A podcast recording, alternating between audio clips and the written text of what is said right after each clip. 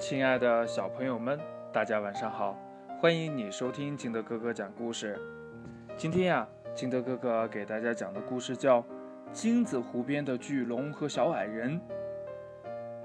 话说呢，有个小矮人，他最喜欢的事情就是挖金子，大的、小的，藏在石头里的，埋在泥土里的，沉在河流里的。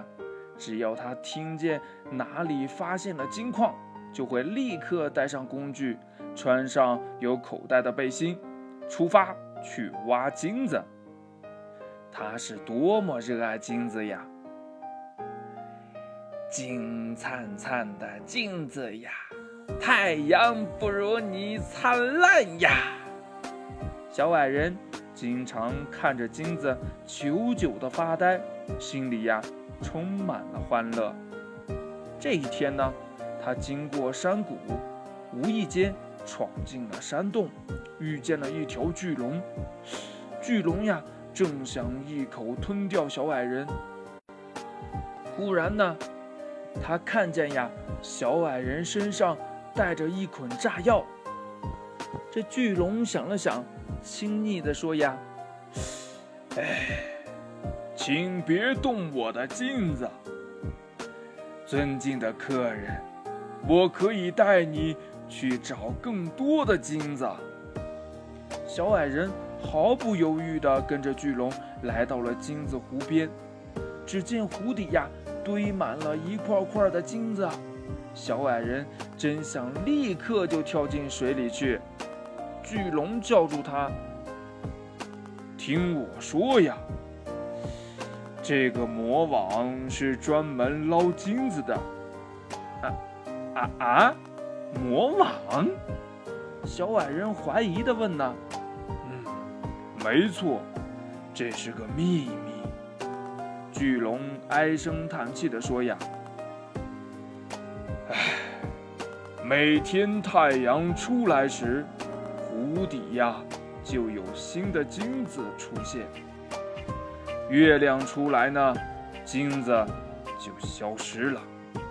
除非你在日落前带着金子走出山谷，否则捞起来的金子都会消失的。小矮人二话不说，拿起魔网就开始捞金子。第一次呀，捞起了几根水草；第二次呢？捞到了一条鱼，第三次呀，谢天谢地，捞到的呀是沉甸甸的金子。小矮人激动的说不出话呀，他捞啊捞啊，如痴如醉。啊啊！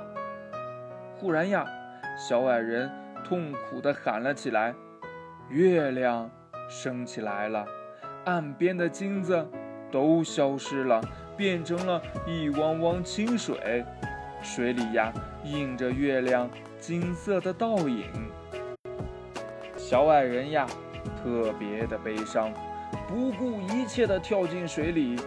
他呆呆的仰望着月亮，忘记了身在冰冷刺骨的湖水中。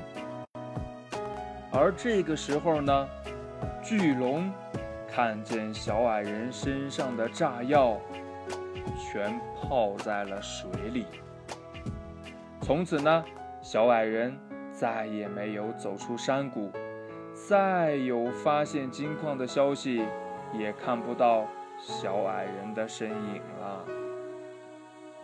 故事讲完了，亲爱的小朋友们，那你说这小矮人为什么没有走出山谷呢？